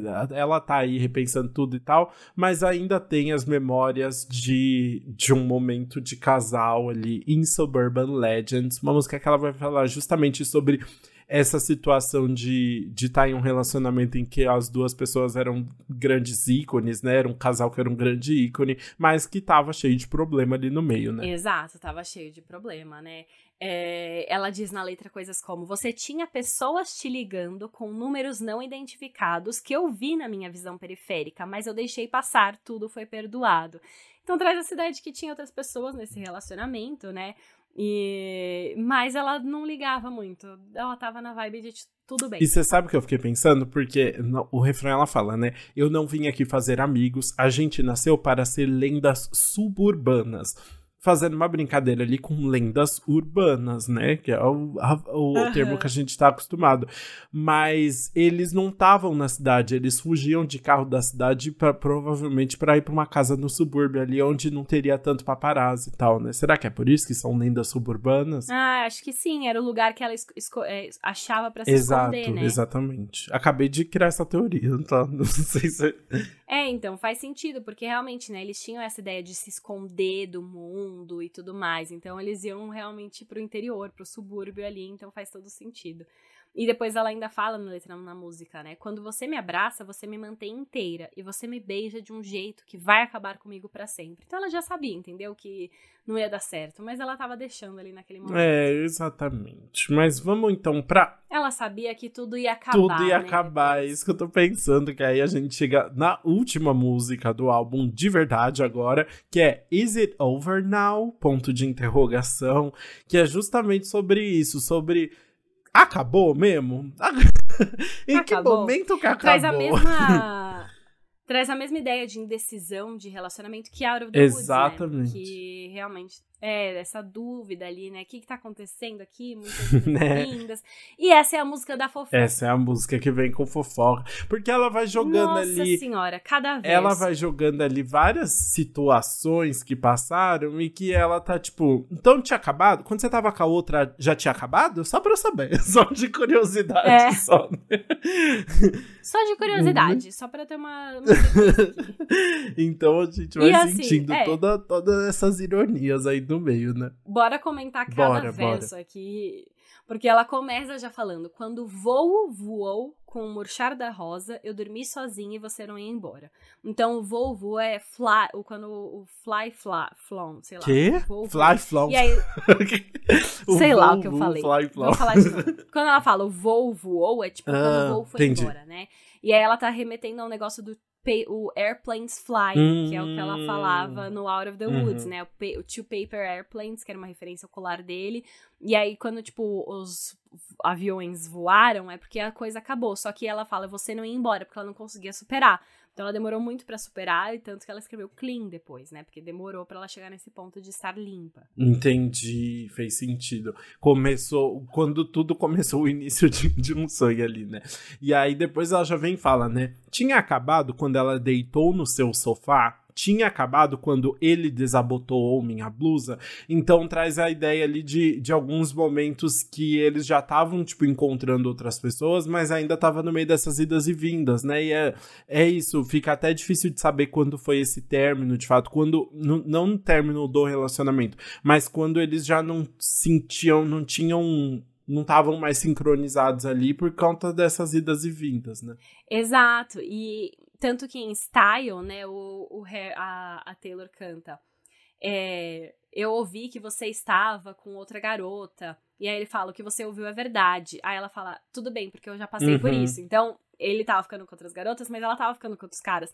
E aí nessa música ela diz o seguinte: pelo menos eu tive a decência de manter as minhas noites longe de vista, ah. apenas rumores sobre os meus quadris e coxas. Eita. Então ela tava fazendo assim, ela tava ficando com outros caras, mas em segredo, enquanto dele tava publicamente para ela ver. E teve alguém que, tipo, ele saiu na mesma época? Por isso que a gente fala sobre ter, talvez ter tido algo com Alexander Skarsgård. Hum que foi o que inspirou Wildest Dreams, que ela falava que ia ser escondido e tudo mais, e era essa pessoa mais alta, né? E tem uma diferença ali do Harry. Mas pode ter sido dos caras, tipo, ela escondeu, afinal de contas. É... Bom, aí é, depois ela ainda fala, né? Quando você perdeu o controle, sangue vermelho, neve branca. E aí faz uma referência direta ali ao acidente que ela tava descrevendo em Out of the Woods, né? Que ele perdeu o controle da direção do. Como que é o nome? Do, do veículo? Snowmobile, sei, sei lá. É o carrinho o de carrinho neve, de neve e levou, teve que levar os pontos e tava realmente nevando, né? Tava na estação de esqui lá. Então, outra referência bem direta ali, né? E aí, logo depois, ela fala vestido azul em um barco que é justamente a foto, né? é a melhor referência essa. Exato, é, é, a referência mais direta ali, né? Da foto que ela foi é, flagrada mesmo, voltando. E é muito interessante que o Spotify tem aqueles canvas, né, que ficam no fundo. E o canvas dessa música é como se fosse a visão dela indo embora. É tipo o barulhinho do barco andando e a visão do mar Hum, passando, entendi. sabe? Gente, porque É bem é muito triste. Joguem no Google essa imagem depois que é muito triste ver a Taylor Nossa, é ali no, no barco com as malinhas, sabe? Uma cara de cu, assim, tipo, muito chateada. E aí foi Uhum. muito polêmico. Gente, é uma loucura, né? Porque aí era nessa época era, era a Selena Gomez voltando com, com Justin Bieber também, né? Tudo ao mesmo tempo, né? E aí, no final desse mesmo verso, a Taylor fala: Sua nova garota é meu clone. Ou seja, ele pe- Hum. pegou uma menina que é igual a ela. E olha só, em From the Dining Table, que é a música do primeiro álbum solo do Harry, ele canta: Acordei com uma garota que parecia você. Eu quase disse o seu nome. E tem vários indícios que essa pode ser uma referência à modelo Nadine Leopold, que foi uma mulher que ele ficou em 2014, logo depois da Taylor. E, mano, procura no Google, ela é igual a Taylor real, assim, especialmente naquela época. Sério? Então, aham, então faz todo o sentido. Nossa, e tem até um negócio que ela fala assim que é muito legal do tipo, ah, e ela foi do da Victoria's Secrets, né? Lembrei da Nadine É. agora. Ah, lembrei desse Não. casal. Não, e outro grande momento dessa música é que a Taylor fala: Você sonha com a minha boca antes dela te chamar de traidor mentiroso. Você procura na cama de cada modelo por algo melhor. Logo, Harry Styles, que foi namorar Nadine Leopold, Kendall Jenner, saiu pegando todas as modelos possíveis. né? Aham, E não é nem. E ela ainda fala: você procura na cama de cada modelo por algo melhor. Exatamente o que ela fala em Wonderland, que ela fala: você procurou o mundo por outra coisa pra fazer você sentir o que a gente teve. Gente, é, não. Bem direta ali, gostei. Bem- bastante rancorosa, eu gosto. eu gosto assim. Gosta né? assim. E aí depois ela fala, né? Vamos avançar para 300 encontros estranhos depois. Se ela tiver olhos azuis, eu vou resumir. Você provavelmente vai namorá-la. Ou seja, você vai continuar sempre nesse mesmo lugar, pegando as meninas com tudo, tudo igualzinha, né? Tudo com a mesma cara. Exato. Nossa, Taylor Swift foi muito direta nessa música. Eu amei, que acabou com a fofoca. E acabou com o título, tipo, acabou agora, porque representa também o final do álbum. E, enfim, ela pensa em tudo. E assim chegamos ao fim do nosso faixa-faixa gigante do 1989 Taylor's Version e podemos ir para o nosso veredito.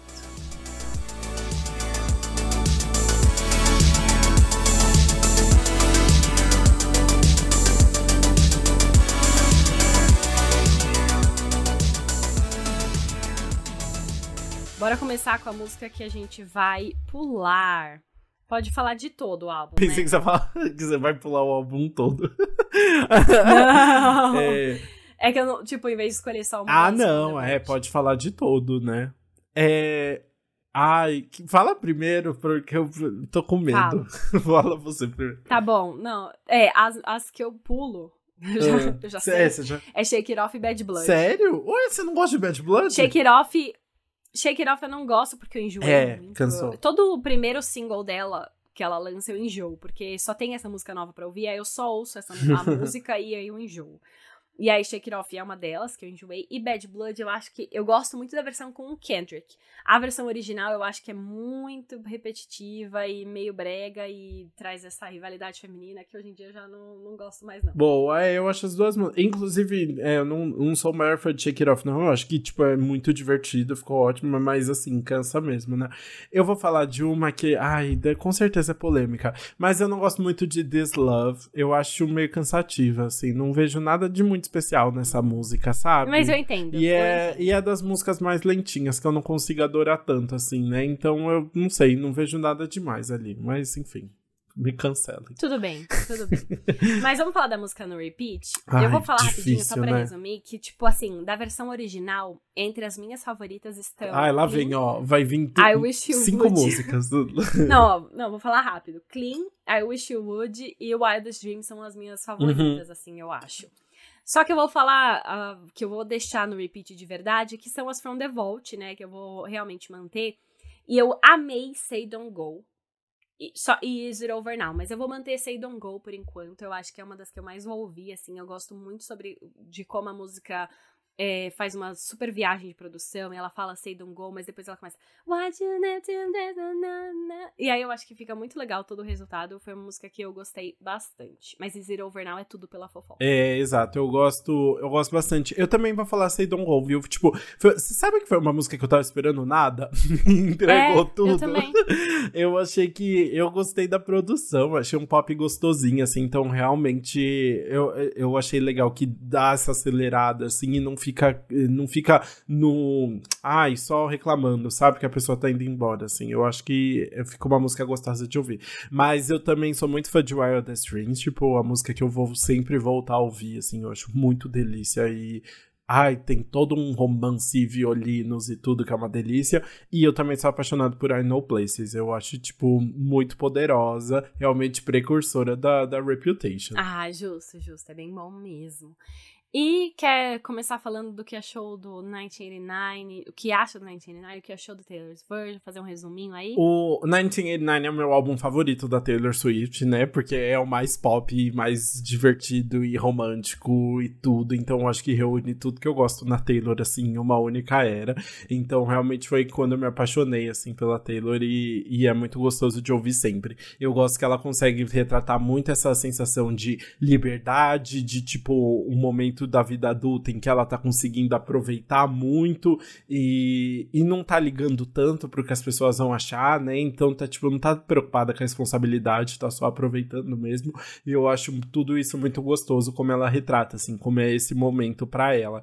É, ao mesmo tempo que, né, tem sempre o, o drama dos boys ali no meio para dar uma, uma apimentada na história. Então eu acho um álbum muito gostoso e eu gosto da regravação. Eu tava esperando muito menos, assim, normalmente, né, eu não acho as músicas From the Vault maravilhosas, né, até porque são músicas que foram descartadas ali, né, não são músicas que realmente, tipo, a Taylor deu tanta importância na época, né, mas dessa vez eu acho que realmente, é, além de continuar na mesma temática, elas trouxeram uns detalhezinhos ali, coisas bem gostosas de ouvir. Eu achei. Is It Over Now trouxe uma fofoca mais completona, né? Mas as, todas as outras, assim, eu achei bem colocado. Isso é a primeira vez que eu achei bem legal, toda, todas as opções, assim. Eu só esperava um pouco mais de Slut, acho. Achava que Slut poderia ser mais poderosa, né? Ela coloca, tipo, Slut é, tipo é quase um palavrão já, né? Então, para colocar isso num título, eu falei, nossa, a Taylor vai trazer algo muito diferentão aqui. Não achei uma música okzinha, assim, tratando do mesmo que já vinha nos outros. Mas eu acho bem gostoso. Então, é isso. É um álbum que eu acho maravilhoso do começo ao fim, assim. Ah, eu não vou negar que eu gosto muito mais da primeira parte do álbum, que é tipo apenas singles e músicas muito animadas e divertidas e tudo que eu gosto na Taylor, assim. Mas é é, é, é, apenas delícia. Eu não tenho nada para falar de mal desse álbum. E eu não tive o problema das regravações que as pessoas tiveram. Então, para mim, tá tudo bem. É, eu vou falar uma coisa aqui muito chocante, tá? O 1989 é um dos álbuns que eu menos tenho relação, tipo, afe afeto, assim. Eu não ligo. Mas eu acho que foi porque virou tanto single, tanta, tão grande, assim, que eu acabei desapegando um pouco. Mas é muito legal ter a versão 1989 e Taylor's Version agora para tentar me reaproximar, sabe, de algumas músicas e tudo mais, porque é um álbum que foi muito marcante, foi um álbum muito revolucionário, assim, da Taylor ter conseguido seguir a intuição e criar um álbum pop depois de ter passado quatro álbuns aí focados no country e ter se encontrado ali, acertado produção, feito esse álbum que ia contra o que as pessoas falavam na época, que ela só escrevia música de ex, e aí ela escreve muito sobre outros assuntos, e quando ela fala sobre ex, ela fala de outra perspectiva agora.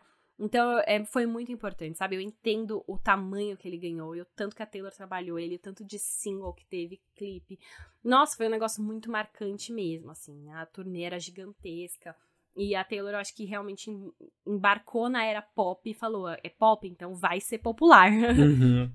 vai ser a maior coisa que eu já fiz. É, total. E aí, falando em Taylor's Version, né, eu sinto a mesma coisa que você, que eu não tenho tanta diferença na, nas novas versões, eu não ligo tanto assim para as mudanças, é, se manteve eh, pequenos aspectos que eu acho importantes. E eu gosto também das, das Taylor's version, das From the Vault, assim, das músicas do cofre. Eu acho que são músicas importantes. Eu entendo que ela tirou muito mais pela temática ser, ser, ser parecida com outras músicas do álbum do que pela música não ser boa o suficiente, sabe? Eu acho que a produção de Now That We Don't Talk ela teve tempo para fazer, ficou bem legal. Say Don't Go e Zero Over Now são ótimas músicas. Realmente tive só problema com o Slut, igualzinho você, porque eu esperava uma coisa bem diferente. E Suburban Legends eu achava que ia ser uma das minhas, das, das minhas favoritas e também achei bem menos, assim. Mas é normal, considerando que são as músicas que realmente foram descartadas inicialmente, né? Mas esse é um álbum muito marcante. Eu entendo ele ser tudo que ele tem, porque ele é muito certinho, sabe? Ele é feito de forma muito inteligente, com músicas muito bem escolhidas a dedo e muito marcantes. Então é muito legal poder reviver agora. Muito bem. Assim nós terminamos então o um comentário sobre o 1989 Taylor's Version e a gente pode ir para o nosso quadro anti-single do que mal acompanhado. Tudo.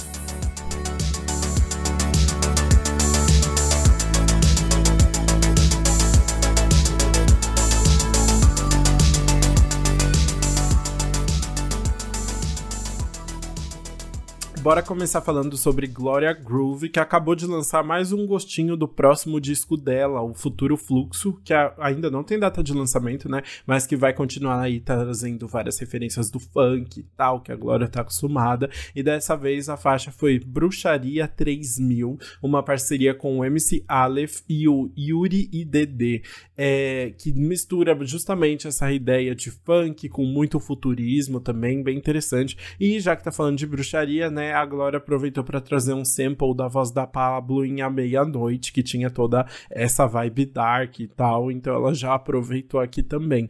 É, estamos animados, né, para essa nova fase. Eu não entendi muito bem como é que vai ser lançado esse projeto, assim, parece que não é um álbum inteiro, não sei se vai ser, tipo, algo menor ou se ela vai lançar em etapas aí, mas vamos ver o que que vem, né?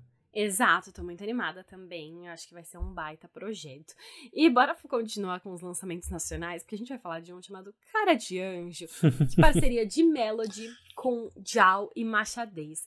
E é, é muito bom, porque Cara de Anjo é uma versão da Melody de Meiga e Abusada, da Anitta, de 2013. E a Anitta e a Melody sempre tiveram muitas tretas, né? Online, a Anitta já barrou lançamentos da Melody que usavam samples de música dela, e a Melody ficou puta e ficou reclamando.